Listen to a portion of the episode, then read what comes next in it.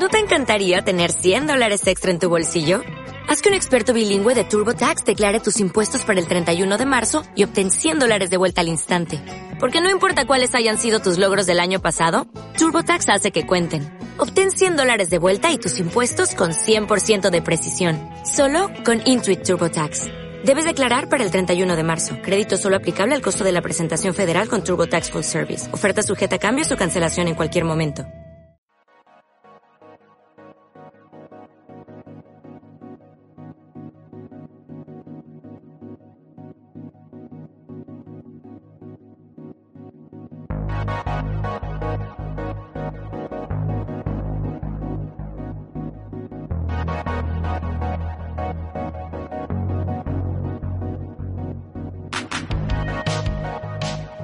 Saludos querida tropa Uberfreak y bienvenidos a una nueva edición de este Micronautas, este spin-off de los retronautas que dedicamos a vosotros los patrocinadores en agradecimiento por vuestro apoyo.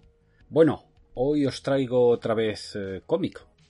Viene bien, ¿no? Entre lectura y lectura de libros que hacemos para preparar los podcasts gordos, los de retronautas, pues viene bien desengrasar con un TVito, que esto se lee bien entre rato y rato. Y bueno, os traigo de nuevo dos cositas recientes, eh, dos obras de ciencia ficción, eso sí, siempre relacionado con la ciencia ficción, que son Sentient y Undiscovered Country. Undiscovered Country. Vamos a empezar por Sentient. ¿Qué es esto de Sentient? Pues bueno, es un tomo que recopila las seis entregas de la historia que fueron publicadas en 2019 por TKO Studios, que esta es una editorial de reciente creación que fue fundada en 2017 y que empezó a publicar a finales del 18 y que según he leído, pues bueno, optó por un modelo de negocio diferente a las otras, que era vender sus cómics directamente a los lectores y a las librerías, saltándose al distribuidor aunque informándome en Wikipedia he visto que en 2020, el año pasado, ya llegaron a un acuerdo con un distribuidor de libros. Esta obra ha sido editada en España por Panini, en el sello Evolution Comics, en tapadura. Bueno, en este caso vale porque el formato de página es un poquito más grande que el de Comic Book, así que mejor una, tapadura, lo aguantará mejor. Y bueno, son 168 páginas a 24 euritos. Esta obra fue nominada al Eisner como mejor serie limitada en 2019 y eso eh, es una serie limitada, una historia cerrada. En fin, guion de Jeff Lemire, este canadiense que no para, que publica un montón de cosas últimamente, ha publicado en DC, en Marvel, en Image, en Dark Horse, en Valiant, etc.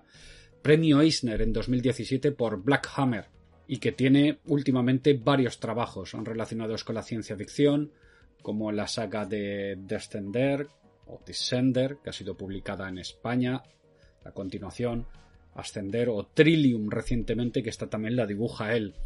Eh, y a los pinceles tenemos al melillense residente en Granada, Gabriel Hernández Vuelta, o Gabriel Vuelta, que este ha pasado por IDW, por Vértigo y por Marvel haciendo ahí mucho mutante, petándolo con la visión junto a Tom King, que fue premio Eisner en 2017 a la mejor serie limitada, y de nuevo premio Eisner en 2019 a la mejor reedición.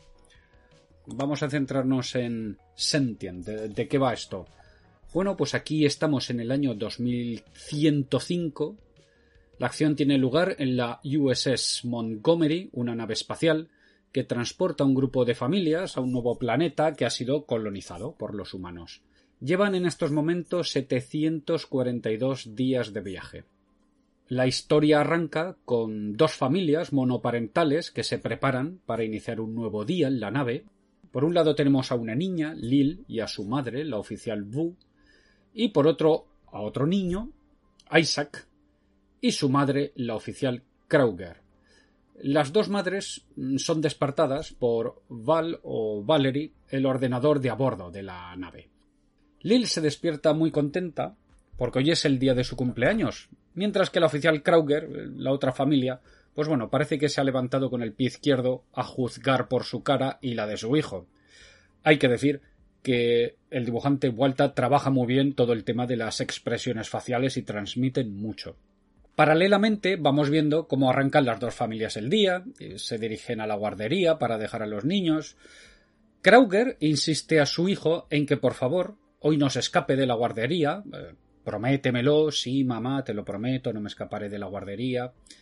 Las dos familias, las dos madres, se encuentran a la entrada de la guardería.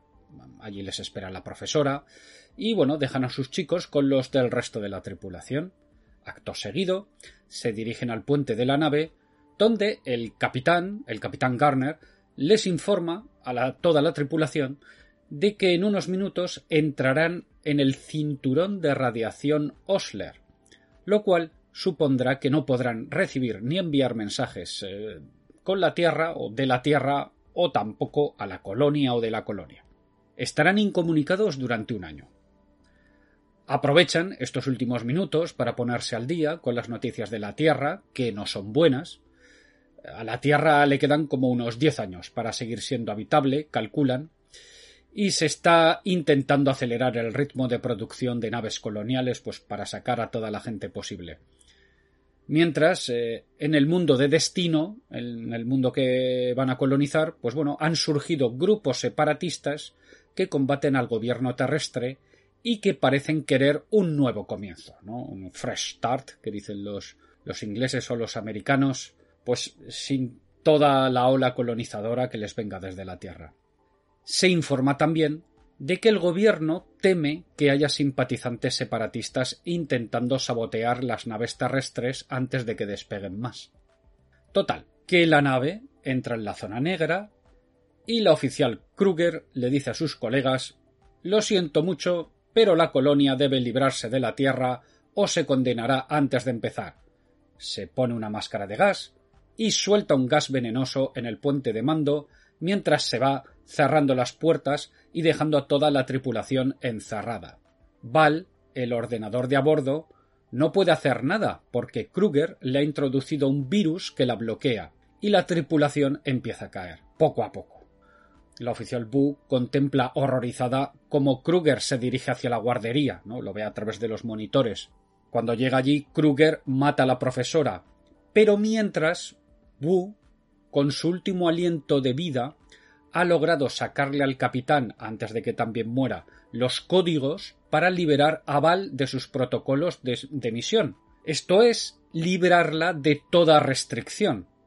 Y la última orden que Bu le dará a Val, la computadora de a bordo, será mata a esa puta. Y usando una especie de brazos mecánicos adosados que hay en una pared de la guardería, los lanzará contra Kruger, la empalará y quedarán solo los niños a bordo, como únicos supervivientes en la nave. Y así terminaría la primera entrega de las seis que conforman el tomo, con los niños llorando, a sus padres muertos, una computadora desorientada y pensando ¿y ahora qué hago yo con estas criaturas? Habrá que apañárselas de alguna manera, porque vamos a estar durante un año incomunicados. Os recuerdo que la nave ha entrado en la llamada zona oscura. Habrá que limpiar la nave de cadáveres para empezar, y aunque hay cosas que Val puede hacer por medio de robots y otros mecanismos de la nave, tampoco llega a todo. Así que tendrá que entrenar a los niños para que realicen diferentes funciones y en cierta manera ejercer de la madre de ellos y de ellas.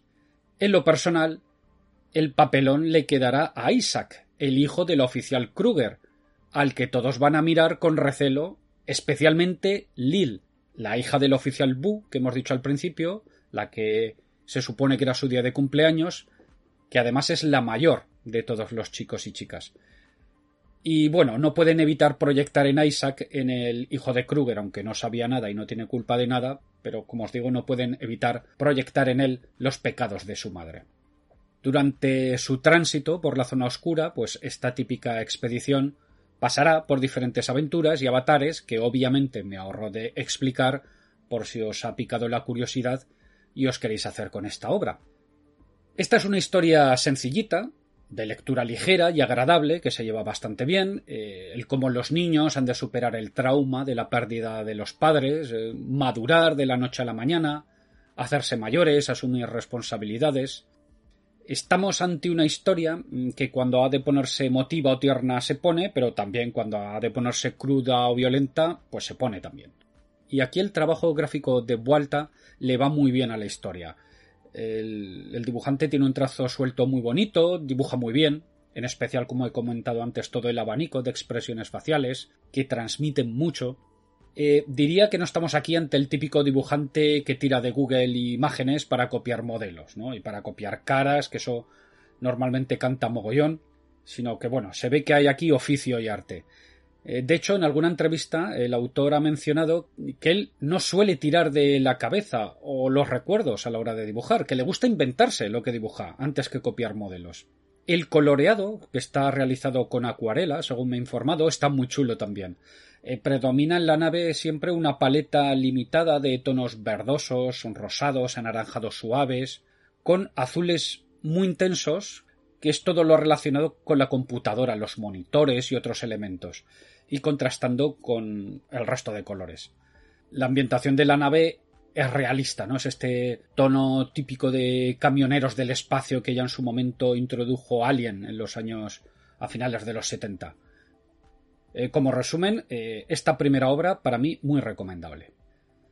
La segunda obra que os quería recomendar es un Discovered Country, Undiscovered Country o como se diga, como un país no descubierto.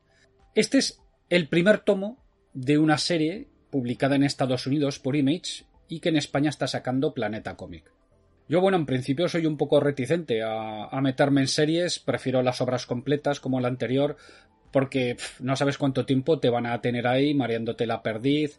Pero bueno, esta me llamaba la atención. Eh, oí comentársela además a nuestro amigo Albert PR17 en su podcast La Viñeta y cuando la vi, como el precio razonable, dije, bueno, pues le voy a echar un ojo. Parece algo interesante.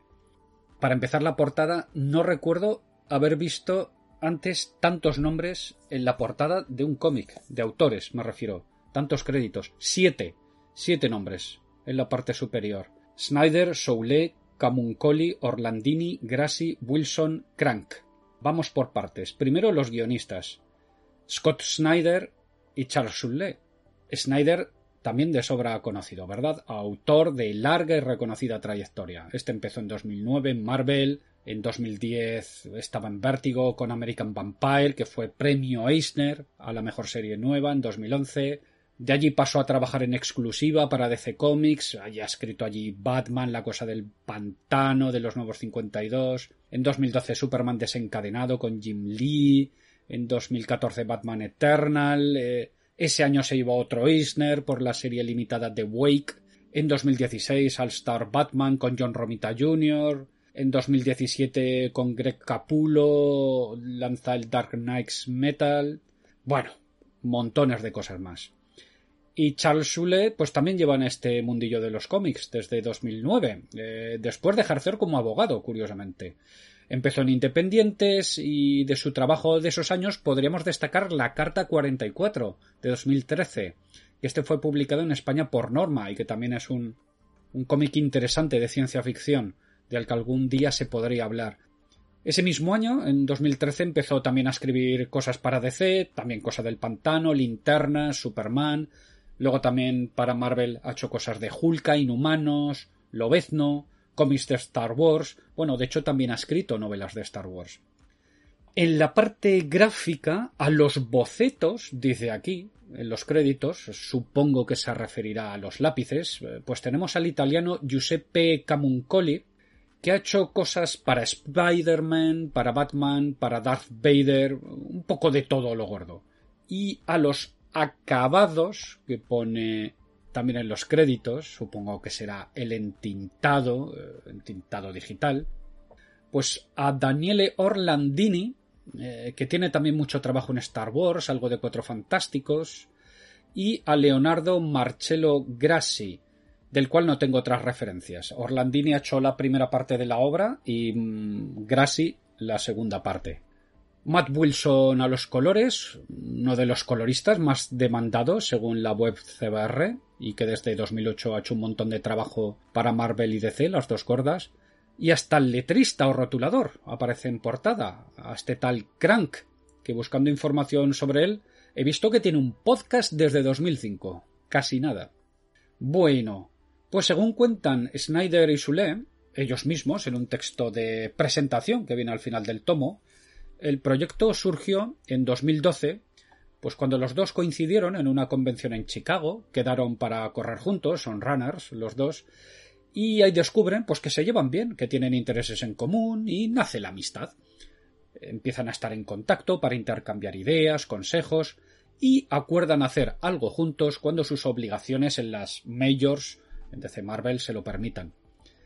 Alrededor de 2016 se empiezan a poner ya en serio con ello, buscan ideas y la inspiración les viene bastante por unas visitas que pueden hacer a la CIA a través de un amigo que está ahí metido en la CIA y en concreto las oficinas del DARPA, que es la Agencia de Proyectos de Investigación Avanzada de Defensa, por así decirlo, la I D del ejército estadounidense. Y entre esta visita y reflexiones sobre los temas de nuevas tecnologías, el futuro de los hijos, las redes, etc., surge la idea de un mundo en el que los Estados Unidos deciden aislarse totalmente del resto y que durante 30 años nadie sepa qué ha pasado allí, hasta que un grupo de personas de fuera del país pues puedan acceder y ver pues qué se encontrarán allí. Es la idea que se nos muestra en portada, una imagen así bastante metafórica, podríamos decir, ¿no? Un mapa que aparece en Norte y Centroamérica, en el que la zona ocupada por Estados Unidos está vacía, en blanco. Aclaro, Alaska sí que aparece. Además la portada pues está en colores eh, como un rojo oscuro, azul y blanco, ya con los colores también de la bandera estadounidense. En las últimas páginas del álbum también se nos presenta una cronología del proceso político y económico que llevaría al cierre del país, eh, pues paralelo a los avances tecnológicos que lo permitirían. Muy resumidamente, la cosa empezaría ocho años antes, con disputas comerciales con China, sanciones comerciales, eh, seguirían recesiones económicas, crisis, fallos en la red eléctrica masivos, nacionalización y prohibición de exportación de recursos estratégicos, retirada de tropas del extranjero, cierre de espacios aéreos y náuticos, construcción de un muro también en el norte con Canadá, hasta que llegue el anuncio del presidente diciendo que el país se cerrará totalmente en cinco días, que los que se quieran quedar, bienvenidos, que los que quieran volver, bienvenidos también, y que los que se queden fuera, ciudadanos estadounidenses me refiero, pues ahí se quedarán, ya no podrán entrar y la acción arranca 30 años después del cierre. El mundo en estos momentos está en serios problemas ya que corre una epidemia, mira qué casualidad, el virus del cielo, que está diezmando a la población y que de hecho puede que en medio año acabe con toda la población humana de la Tierra. En estos momentos críticos eh, llegará un mensaje desde los Estados Unidos de un tal doctor Sam Elgin, el primer mensaje en 30 años, que les dice que han encontrado una cura a este virus del cielo, que quieren compartirla y les invita a entrar al país para recogerla y bueno, ver si se puede empezar una nueva era de las relaciones entre estos aislados Estados Unidos y el resto del mundo. El equipo encargado de esta misión, de ir a estos Estados Unidos ocultos, será la doctora Charlotte Graves, una epidemióloga de origen estadounidense, su hermano Daniel, que es un militar renegado, el profesor Ace Kenyatta, un canadiense experto en historia y cultura de los Estados Unidos, Valentina Sandoval, periodista, el piloto, el coronel Pavel Bukowski, un veterano de guerra, y dos diplomáticos que representan a los dos grandes bloques que en esos momentos llevan las riendas del mundo, la Alianza Euroafricana y la zona de prosperidad panasiática. Durante la narración, eh, la acción principal se irá alternando con una serie de flashbacks en el que se nos presentará a estos miembros del equipo, quiénes son y por qué están allí. Bueno, pues volviendo a la acción principal, allá que se dirigen en este helicóptero, cuando nada más entrar en territorio estadounidense, pues serán derribados por un misil, Claro, aquí dicen ¿qué pasa? ¿Acaso no teníamos permiso para entrar? ¿Qué está pasando? Bueno, por suerte, lograrán llegar a tierra relativamente ilesos, con algún herido, pero lo que se van a encontrar allí es algo muy loco y muy surrealista. se topan con una cuadrilla a lo Mad Max, pero que cabalga tiburones o bisontes mutantes, bichos enormes, muy raros, o también vehículos de todo tipo que van desde autocaravanas a barcos gigantes que se arrastran por tierra. El resto se salvan, pero el piloto será capturado por, por estos malos, bueno, una cuadrilla de tarados que sirve a un misterioso personaje que se hace llamar el hombre del destino. El resto será puesto a salvo por un individuo que cuando se descubra parece ser el mismo doctor Sam Elgin que les ha mandado el mensaje, pero algo cambiado y él se presentará a sí mismo como el tío Sam. De hecho, pues bueno, físicamente recuerda pues a la icónica figura, ¿no? estadounidense. Este tío Sam afirmará no haber enviado ningún mensaje y les enseñará a los hermanos Graves un mapa de Estados Unidos bastante raro, dividido en zonas con nombres exóticos y crípticos como Reino de la Montaña Sagrada, el Mar Brillante, el Resplandor Rojo, y sobre el mapa hay una espiral que parece representar una ruta que termina en el centro de la, en el extremo final interior de la espiral. Según este tío Sam, él sigue una profecía que indica que tiene que guiarlos a través de esa espiral que termina en el centro del país. Esas zonas, según dice, tienen fronteras que están separadas por muros, que además son diferentes estados mentales, estados del ser, según sus palabras, ¿vale? Y cada muro tiene una puerta que necesita una llave. Pero la llave de esta zona donde se encuentran en este momento, ¿quién la tiene? Pues precisamente el hombre del destino, el cual aunque tiene la llave, no sabe dónde está la puerta. Este va a buscar también atravesar el muro. El tío Sam le dice al grupo que lo que hay que hacer es robar la llave para poder seguir el camino. Eh, como os he dicho, Sam los quiere llevar a recorrer esta espiral. Pero casi todos los del grupo menos la doctora Graves, que lo que quiere es quedarse para conseguir la cura del virus, pues lo que os digo, el resto lo que quieren es marcharse de allí, ¿no? Dicen, bueno, ¿qué, me hablas? ¿Qué movidas locas me estás contando? No me metas en tus líos. Nosotros lo que queremos es marchar. A esto el tío Sam le responderá que, que bien, que aunque quieran salir del país, igualmente van a necesitar robar esta llave para poder hacerlo. Así que no les queda otra. Si roban la llave, se podrán ir. Y luego además, bueno, está el coronel Bukowski, capturado por el hombre del destino, y tampoco estaría mal salvar al pobre hombre. Así que aquí que se monta la misión de robo y rescate. Y esta sería la trama por encima del capítulo y medio de los aproximadamente seis que tiene este tomo. Aquí, al contrario que con Sentient, que he mencionado antes, tenemos una historia densa, con mucha información, muchas ideas en el texto y a nivel visual, muchas imágenes metafóricas muy locas, lisérgicas casi. A nivel argumental y por las fechas en que se gestó este producto, yo no puedo evitar pensar en él pues como una cierta metáfora de la era Trump, ¿no? que comenzó poquito tiempo antes, en 2017, y que si recordáis, pues bueno, una de sus características fue una cierta retirada de la política exterior. Además, por ejemplo, del famoso proyecto del muro con México, ¿no? De, poner muros. Y aquí tenemos muros. Tenemos esa retirada del exterior de los Estados Unidos, pues esta idea llevada al extremo. Y luego, bueno, yo, eh, cuando aparece esta cuadrilla de tarados que os he mencionado a lo Mad Max que sirven al hombre del destino, pues yo no, no puedo evitar acordarme de estos Proud Boys que entraron a saco en el Capitolio, este zumbado que iba eh, disfrazado de indio y toda esta cuadrilla, ¿no? Pues, pues, quieras que no, te recuerdan a esta tropa. Curioso lo del virus del cielo, ¿no? Esto ya con, casi es una anticipación. La obra se gestó antes de la pandemia que estábamos sufriendo. Pero bueno, ya que los autores comentan que se documentaron a través de contactos en la CIA, que les ponían al día, pues por ejemplo, de cuestiones de, cómo sería un repliegue de Estados Unidos de la política exterior, ¿no? Eh, dice, pues se informaron a través de, de estas visitas a la CIA y al DARPA. Pues no me extrañaría que en estas visitas pues también les comentaran el alto riesgo que había en el mundo de padecer una epidemia por coronavirus Eh, porque esto se sabía, la gente informada lo sabía. Ya habíamos recibido avisos, eh, la gripe aviar, la gripe porcina.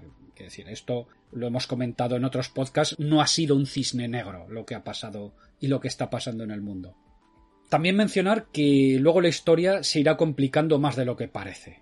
No será casual la elección de los diferentes miembros de la expedición, iremos descubriendo cosas sobre algo llamado Proyecto Aurora, que parece que ha podido cambiar incluso la misma naturaleza del tiempo en el territorio estadounidense. En fin, que aunque parezca que os haya comentado trama, eh, como os digo, el cómic es bastante denso y cuenta muchas cosas más. A nivel gráfico, pues bueno, los italianos han hecho un trabajo bastante correcto, dibujo realista, de trazo fino, pues típico del comic book americano, de color bien también. Para mi gusto personal, nada ni que destacar ni que objetar, ¿vale? Pero ya os digo, estos son gustos personales.